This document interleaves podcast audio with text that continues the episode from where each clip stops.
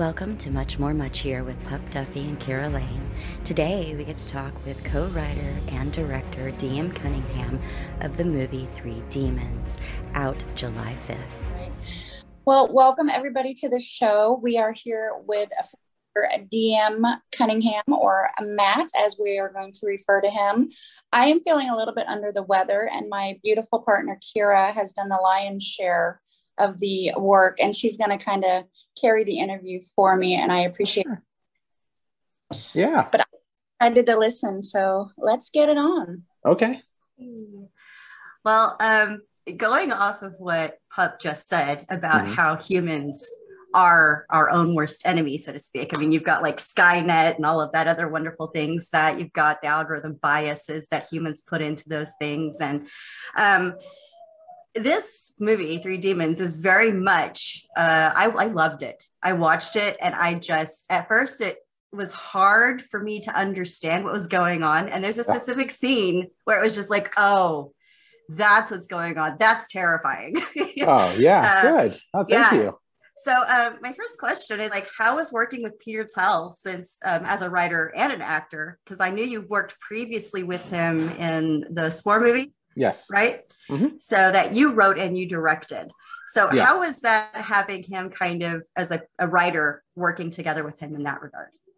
Well, Pete and I hit it off when we did the spore. The, I mean, we just we were pretty simpatico with is fine. As far as like a lot of the ideas and the things, you know, we were talking about uh, the human story, the human element. That like I don't know. I think we were both kind of in this transitional uh, phase because I had actually just moved uh, to Michigan with my family from Los Angeles before we did the Spore, uh, where we had lived for about 21, 22 years there.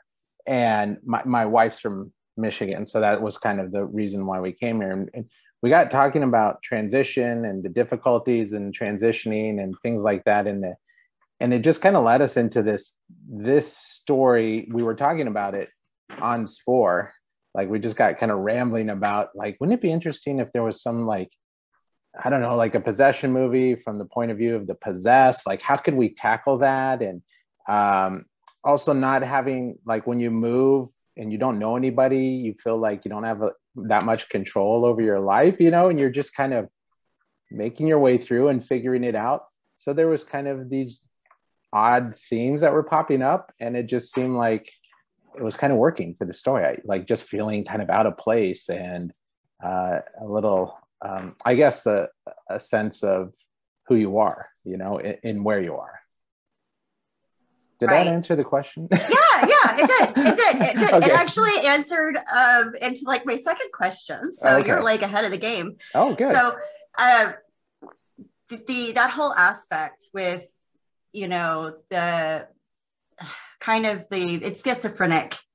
Mm-hmm. and uh, i was able to i've got I, I have some history. Like I, I have people in my life that suffer from it. Yeah. So i was able to pick up on that pretty quickly. Yeah. um so but with that whole experience like my main takeaway from the piece itself was you know and correct me if i'm wrong here but it, it's what happens when the demons are within Mm-hmm. And it really spoke to like the prison the mind can become and the scope of how painful and lonely living with a mental illness can be.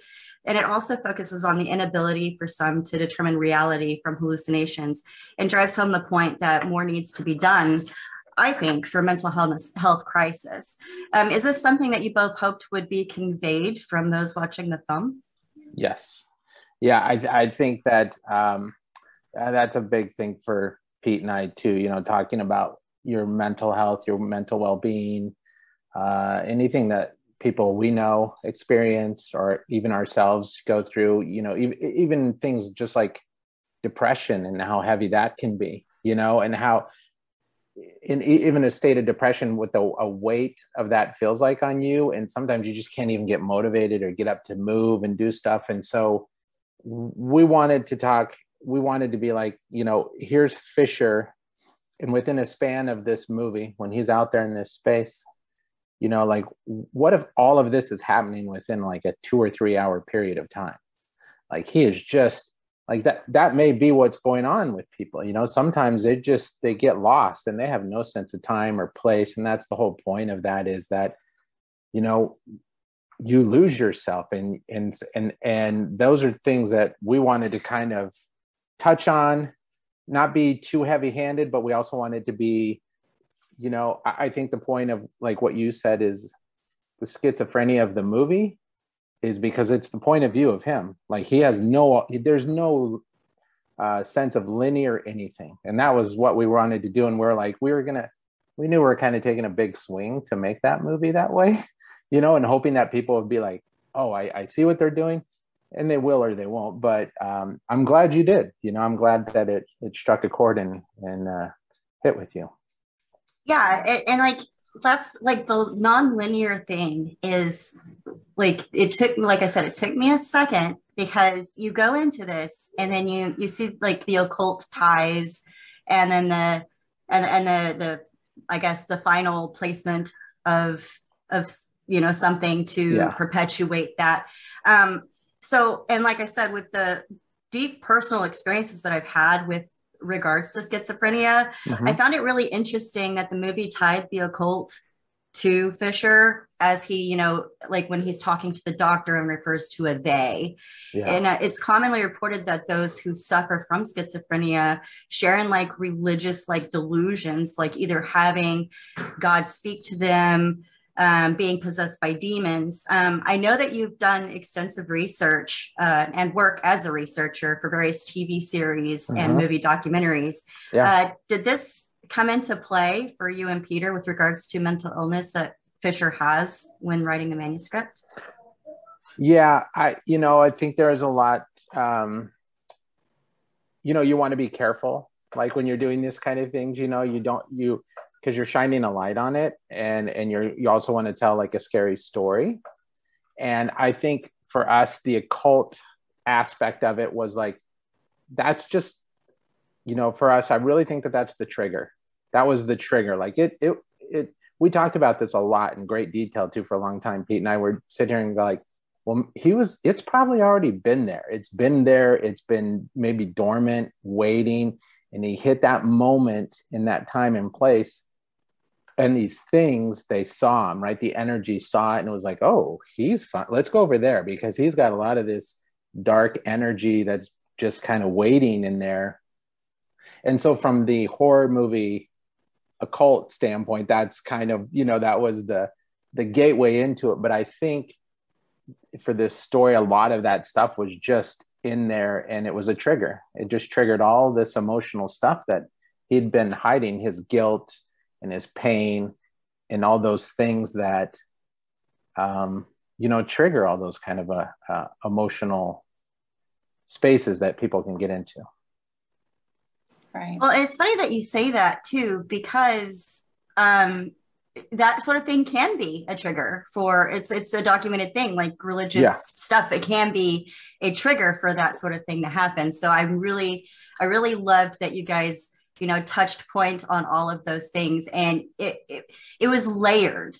Um, and with a lot of movies like i think identity did a very good job yeah, uh, with yeah. that layered like multiple personality disorder thing. And that was like oh god that's terrifying. You know like i think yeah. that's the worst part the most terrifying thing is not being able to control what is in your mind. And so that was you guys did beautifully on that and um oh, thank you. i adored it. So oh, good job. Thank you. Thank you. Right. Let me um i just wanted to interject really quickly because what you what you did in the film is something that could have gone horribly wrong. You you shown a spotlight on the mental illness without stigmatizing it. And that's like a isn't that like a balancing act right?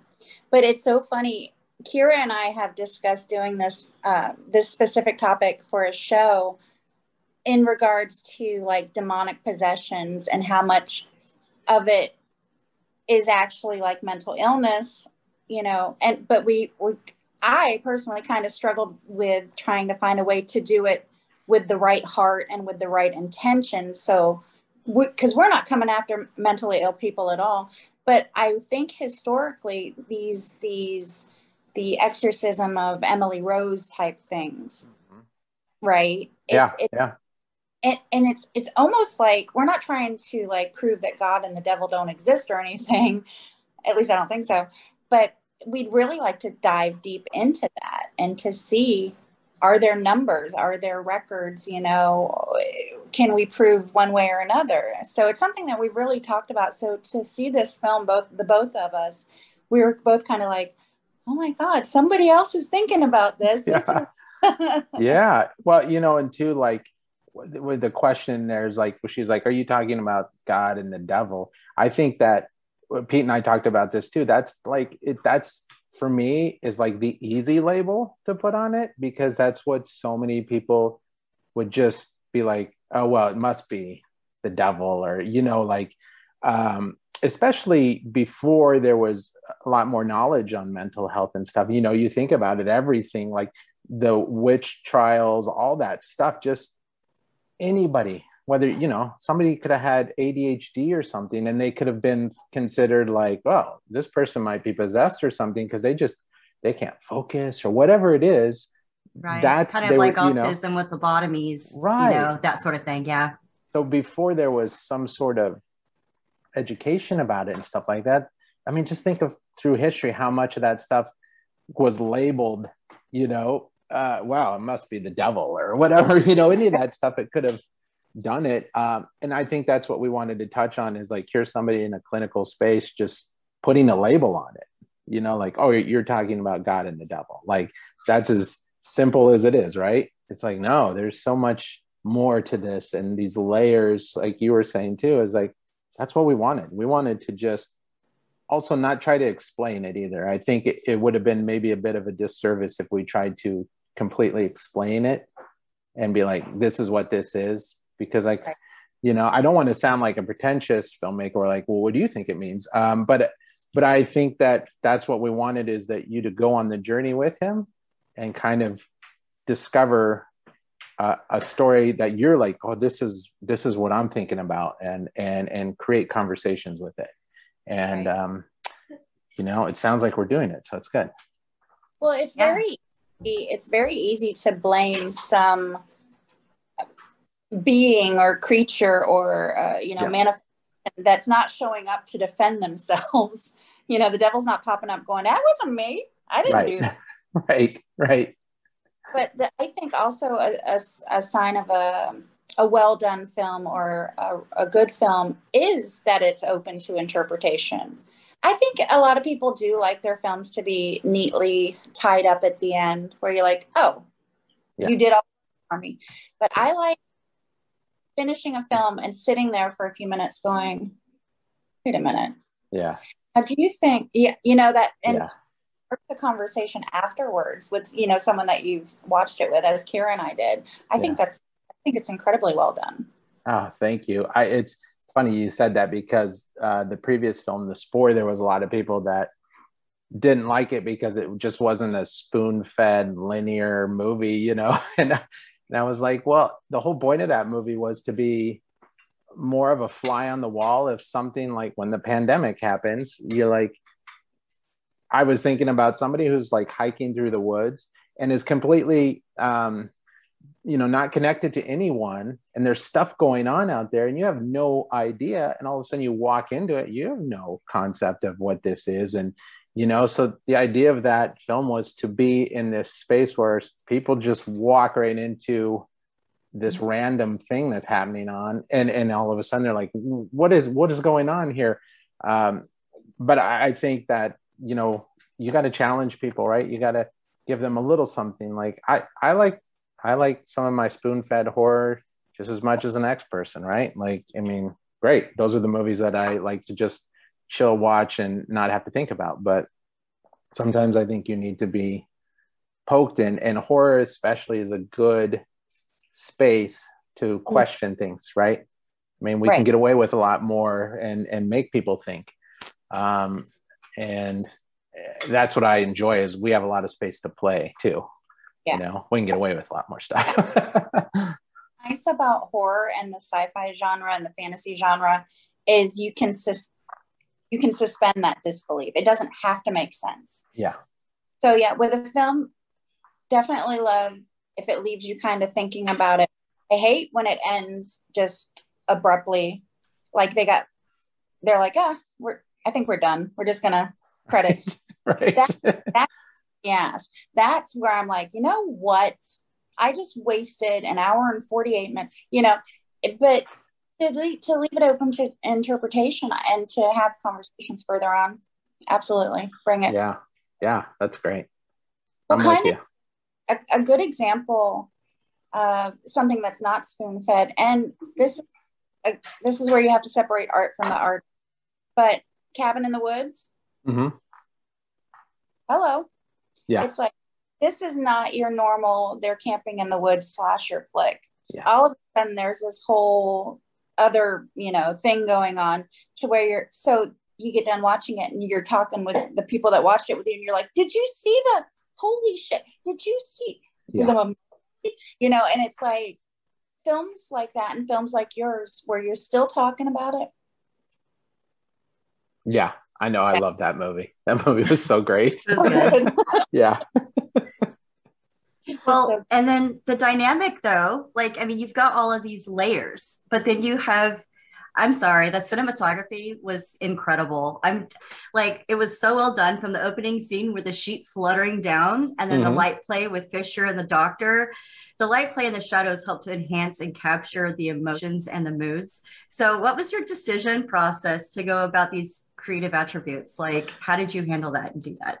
Well, I, I don't know if you noticed some of these things in the in the movie, but there's there's a shot one um, so we have like there's certain times when the camera will just shift to a different angle and there are actually like dead leaves and stuff in the shot and then you go to a different angle and there's like really lush and some shots we've actually took the green out of the leaves like behind them and started shifting it into brown so it, it was like intentional to create this space that w- when you're in it like and I noticed, you know, you may or may not notice it, but it's it's it's kind of, I guess, like subliminal in there, right? Like there's an ever shifting space. It's just always this spectrum of change, or um, it might be a little bit colder, or things like that. And our thought was when Pete and I were writing, we're like, um, you know, these these things they have no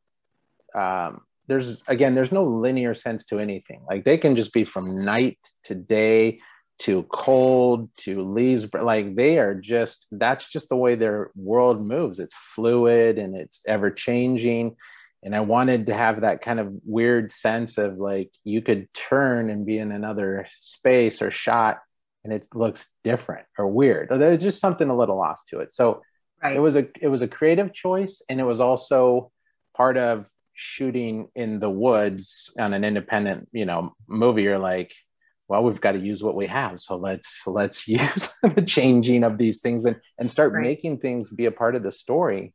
Right. Um, but yeah, Keith, uh, our DP and stuff, he's just he's great. Like he some of the stuff, some of the things he lights with what he does, you're just like, I that just doesn't make any sense how you can use one light like that and make that look as good as it does. But yeah, he's really good with that stuff. So yeah, it was phenomenal. And you know, going back to like the skipping, I wrote in my notebook because I was reading, I was watching this and taking notes.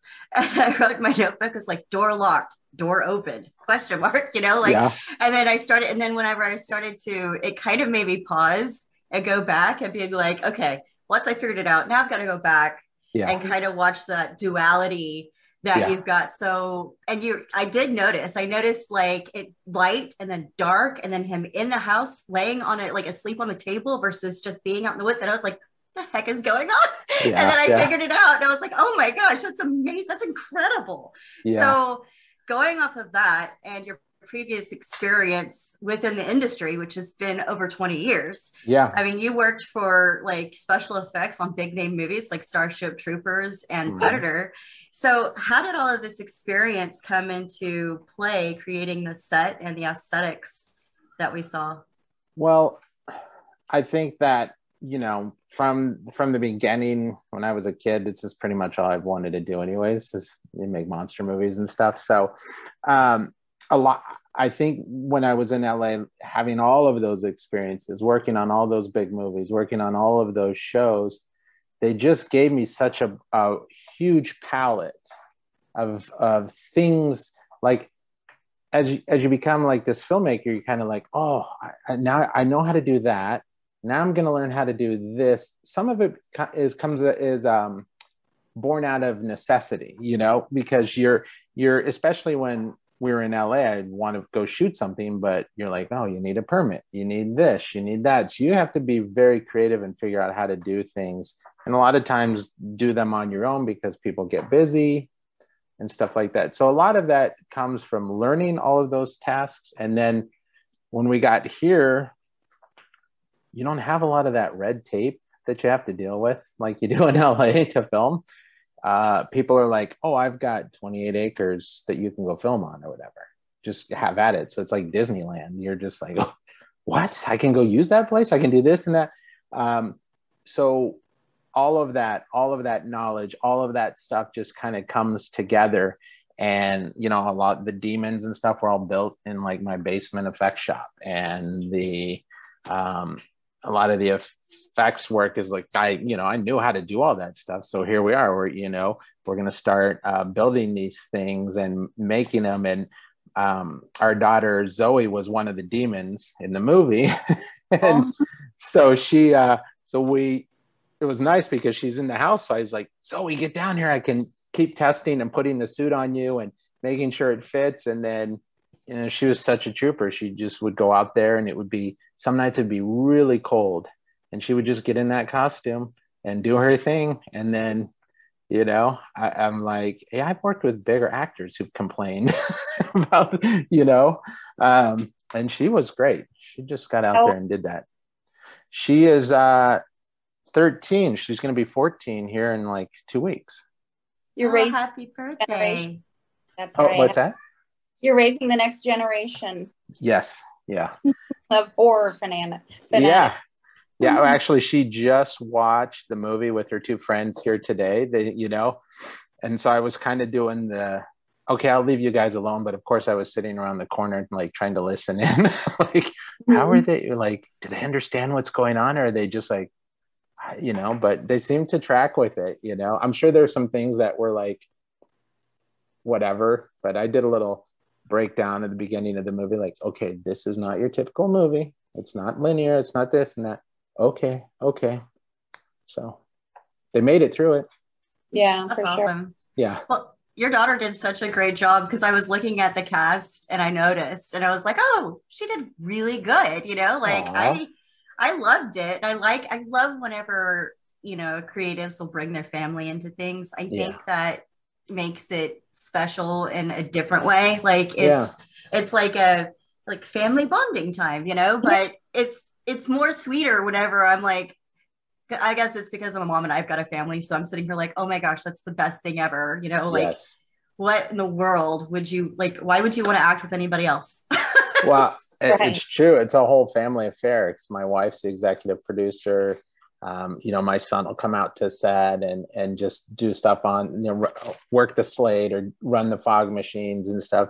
So it is kind of funny that you know here's our wonderfully tight, beautiful family out here making these really weird, creepy movies. But it is the set. Everybody on set was just it bonded really well, you know, because we shot the film in the pandemic and I think you know there was like a crew of five of us, at, and so I mean, we were moving fog machines around in circles and shooting, and you know, it was kind of crazy, but uh, we pulled it off.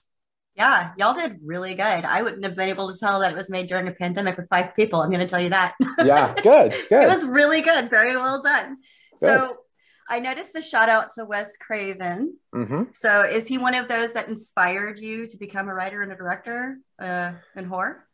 He is. Um, so I'll tell this quick little story. Um, when I was a kid and I saw Nightmare on Elm Street, and it freaked me out. Like, you know, of course, Freddy Krueger. You're just like, what is this? Uh, and I, I think the night I saw the movie, I had like 102 fever later that night. So I was kind of like hallucinating, and I kept telling my mom, I think I hear Freddy Krueger. else. and she and she it was funny because it was almost like mirroring the movie. You got to stop watching those scary movies. So after a point in time, I really kind of embraced Freddy and more horror, and I had my walls plastered with Freddy, uh, just mm-hmm. pictures of them, posters, and everything. Well, cut to much later in in uh, Hollywood, I got a uh, opportunity to write a column for Famous Monsters of Filmland magazine, and I was writing this column about like um, iconic props, the Phantasm ball, the Freddy Krueger glove, and I got to interview Wes, and the interview went really well. Like he, uh, you know, he took a shine to me or whatever, and and from there uh, it became kind of like, oh, do you want to go to breakfast or do you want to, you know, see a movie or whatever? So things like that, it just kind of snowballed into this great relationship with him. So he was definitely, I mean, you know, to think about that as being a kid, and here's this guy who created this, you know, these like Scream and, and Elm Street and Last House and and um, you know, you're just sitting across from him and you're just having a conversation and you and he's like this guy who is such a huge influence and he was so genuine and nice and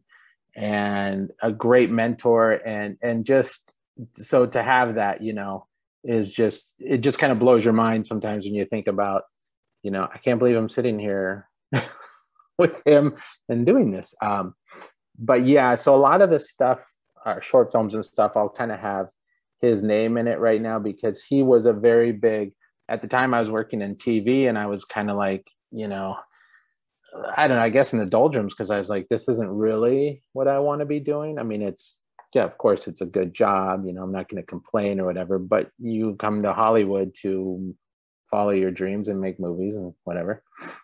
And he was the one who was like, well, why aren't you doing the thing that you're really passionate about? You need to get back out there and do it.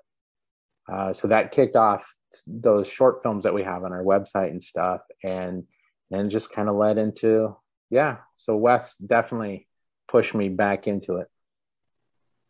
Incredible. That is it's it's one of those things that yeah, you look at it, you're like, I'm having pancakes with the guy who gave me nightmares. Yes, exactly. Woo, cheers. yeah. yeah yeah and like funny. that's and and the the thing is it's like you you bring up nightmare on elm street and that was like my dad was a huge horror fan mm-hmm. all horrors cba movies um my dad got yelled at because he introduced me to like um the Exorcist at like four years old. Okay. Yeah. So yeah. So like we were we were horror buddies. We would watch these movies. My mom was like, I swear you're going to screw her up. She's going to have some kind of mental issues yeah. because of what you're doing to her. And um, I remember that I was okay with all of them except for two. And Poltergeist was one.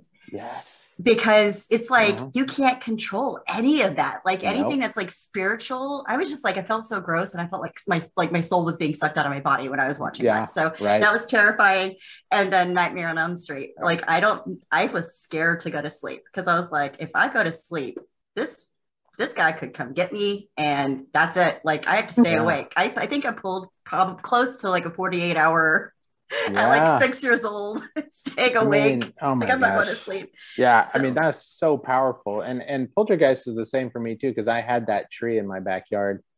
At the mm-hmm. night I saw Poltergeist, it was doing the whole lightning storm and everything. I came home and I was up in my bedroom and I was looking at that tree and I was like, no way. Like this is not going to end well tonight. Terrifying. yes, you know, and yeah. that's like, but he he's he kicked me off to the horror genre. Oh, um, that's awesome. And so, like, I, I got to tell him, I was like, "Guess who I'm interviewing, Dad?" he's like, uh, I was like, not believe you right now. And I was like, eh, you know, I'm living my dream. You helped me get there. Thank you. That's so cool. But um, yeah. So like th- that you bring that up, I was just like, yeah, I feel that. I feel those. Those feels, yeah, you, me, yeah. same page. yeah, absolutely. So Peter Tell's performance was emotionally driven in the best way imaginable. And it left me feeling connected to the character in a very raw and real way with the loss, the internal struggle, fear, etc. And it almost seems as if Peter had become that character. So like did was there any guidance from outside of him to do this like to portray Fisher the way he did, or was that just all Peter? That's just all Pete.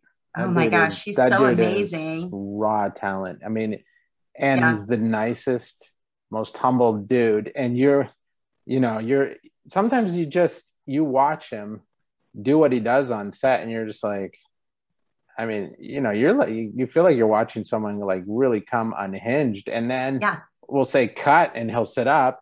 And some scenes were really, really emotionally taxing. I mean, there was a couple times when he's like, "I gotta, I gotta leave the set," like, and I, I get it, you know, like go off mm-hmm. over there, catch yourself, get back into, because he, he would, he would just sit there and get into that. And for somebody who doesn't have like years of formal training or anything to watch him drop into those spaces, it just it blows your mind. I mean, it. I mean, honestly, it makes my job just incredibly easy to just be like, all right, Pete, let's do it. you know yeah. what I mean? And like, here, here's the scene. Uh, I know, I know. Then there's times when we have to stop. There was a couple times in the movie when we were filming where like, like the scene when he was strangling himself and like yes. he was like, I was like, dude, stop. Like I, I think yeah, he, he was all yeah. in on that one. All in. We did four takes and that was it. I, I was like, even four takes was probably too much, but he was like, I got, I got another one in me. And I was like, yeah, I can't send you home like in a body bag, you know, like from film set. It, that's not a good idea. So, um, right. He really, he puts his everything into it. I mean, he really does. He's just great, great partner to work with.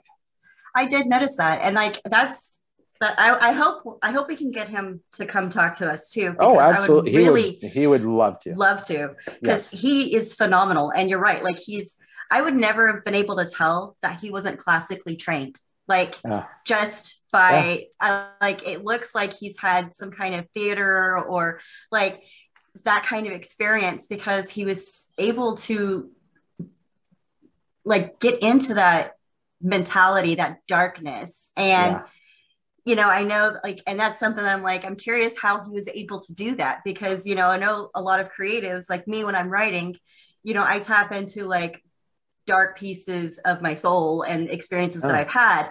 Yeah. So it would be really interesting to see how he was able to do that because like that's, it was uncanny. It was unreal to see how well he did. Yes, I would love to have you guys interview him so I could hear what he says. well, we'll make like, that happen then. Fascinating. right? Yeah. Matt will be like uh, the surprise guest. He'll be like, "Oh yeah, well you didn't tell me that when we were filming." Yeah, exactly. I'll hide behind the curtain and pop out. so, do you have anything new coming up that we should keep our eyes on?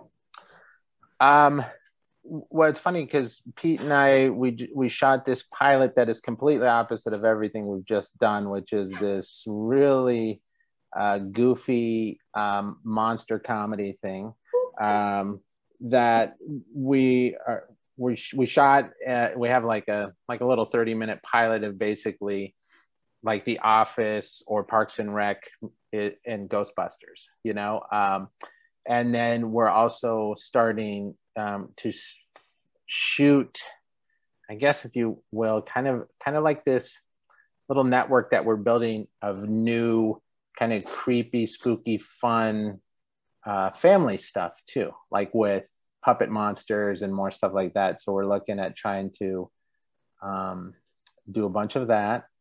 And there's a couple other scripts that i've got in the works. You know one's really uh, cool creepy thing and some other ones are kind of more fun um, uh, like comedy horror stuff because i just love that space too. That's i just i love you know the movies like um i don't know have you ever seen this movie grabbers or um you know like just a lot of those kind of just really silly funny monster movie things? I yeah. love those. I'm like well, itching Trem- to make those. Tremors Yes. Yeah.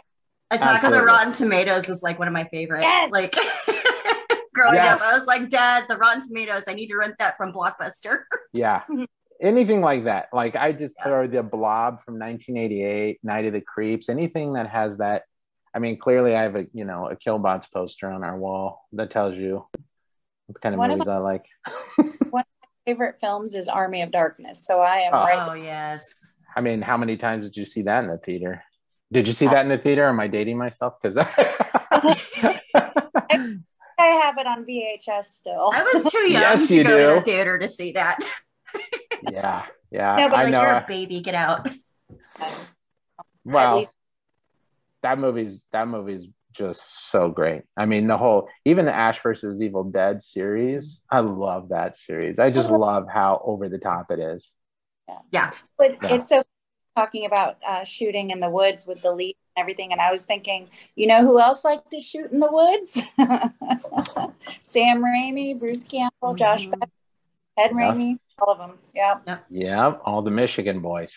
That's right, the Michigan boys. I wanted to ask just a couple logistic questions. Where was the the film? Where was it um, located? We shot. We actually shot it in, in Lowell, Michigan. Oh, so, Michigan. Okay. Michigan. Yeah. So we we shot the spore and Three Demons here, like back to back in Michigan. So when we moved here, when we landed here, it was basically like from the time we got here, maybe about six months before we started filming movies. So not a bad, not bad, but yeah, they were both shot on private property. Keith, who is the DP and producer, um, he has 28 acres of property. so yeah, we could go there and be like completely isolated and, uh, um, you know, shoot the film there. So it was good. It's, it's like having your own back lot.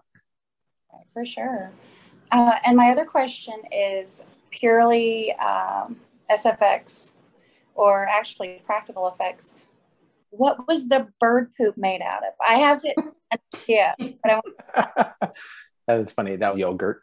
okay, now that you go off with that, I want to yeah. ask about strawberry jam. Like, I like I, I saw like something that was like some like the blood or whatever. It looked like it was strawberry jam.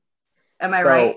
that so um we make this stuff and you guys have probably heard of this that, that we make this stuff called ultra slime okay and it's the same slime that they used in ghostbusters and oh, alien okay. and stuff like that but so we put some um we put red food dye in there and it's super it's like a food additive and and it's it is it's just like the yeah. jelly out of a donut or something right because uh, you can make it real thick and goopy so okay like the scene in the cabin, um, mm-hmm. all of that stuff was just super thick, ultra slime. Okay. Um, you know, we make a lot of our own bloods and stuff too. Yeah. Because we can That's have control over the colors and the and the uh, the look of it. So. Okay. I would love, Keira. I would love to to talk with Matt again, just specifically about special effects. We could get um, we could get Scott Reed, the prop master. Mm-hmm. Down in Austin, you've probably probably heard of him because he was he was talking about that the the slime and uh, how how breakaway glass is made and how they make blood puddles on the floor, but it's not actually liquid. So I would love at, yeah at to sit and talk special effects. Oh, for sure. I can do That'd that all great. day. I yeah. need an ingredients list though, so like I can make all of this stuff as we're talking about it, and then I can show you my finished product, and I can be like, nailed it, not really. Right. Yeah, That's we can a, judge you. It'll be great. it's like a cooking show, but we're cooking up slimes. Yeah. But yeah, it'll be a lot. And especially since you have been in, in this business for 20 years, the advancements, mm-hmm. you know, from sugar glass to, to these actual, like, uh, I think it's like a resin, you know, things like that. That would be a really great conversation to have. I would love to do that.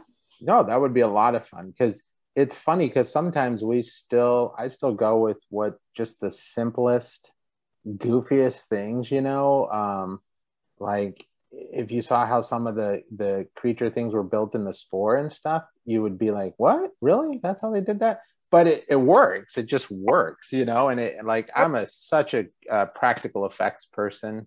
I i just i like the tangibility of it. I like that that you know. Also if you have actors who aren't as seasoned, you know, that know how to act with a tennis ball or whatever, it, it's way easier. Just like we'll put them in the scene with the thing, and yeah, you know, it just, and you get an honest reaction. Yeah, uh, and and and plus, blood and goo and all that stuff. You you know, it just goes where it wants to go, and that's what makes it fun because there's times when things just go wrong, and you get the shot, and you're like, oh, that was perfect. Um, yeah. It's a happy accident you know uh and i love those that we have you get those all the time in filming. You're like, yep, don't change that. Don't do anything. That was great. right. You you cut off the you know the fake arm and the blood spurts up their nose, and it's like cut. Yes. Yes. yeah. And if you tried to do that digitally, it's gonna look horrible. I feel so. like I've missed my calling in life because I, I I feel at this point now I'd be a great candidate for like an actress for a horror film because I've got like this texture, tactile, like sensory issue, like anything that's gooey, anything. I'm just going to be screaming and grossed out and running away. right. And I feel like I have missed my calling in life. Like I was built for this. Yeah. Well, you never know. You know, if we might be able to be extras, you know. That's oh, right. Yeah. You don't get paid, but you do get lunch. we feed you very well, by the way. I, I, I am I am I'm that kid that you see at the parties that's got like a drink in one hand and is sitting by the snack table just constantly shoving food in my mouth. yeah. So that's like the perfect payment. I've always been that way. People know where to find me. They'll be yeah. like, okay, she's at the table. Well, that's how I, you know, we pay Pete in sandwiches. We always joke about sandwiches. Like, is this a two sandwich movie? Do I have to pay? How many sandwiches do I have to pay you? And I always knew where to find Pete. I'd be at the snack table because he, yeah. you know, we always we made sure we had all the the the goodies that he liked, and I'd be like, "Where's Pete?" Oh, right, he's probably over at the snack table. and there he was. Like Pete, I like Pete. He seems like he might be my spirit animal. Yeah, he is. Point. He's awesome. You guys would should definitely talk to him. I mean, he would he would be. He's so much fun, and um, and the way his brain works too. You know, like some of the insight that he'll tell you on the movie is fascinating. Oh, that's so exciting. Absolutely.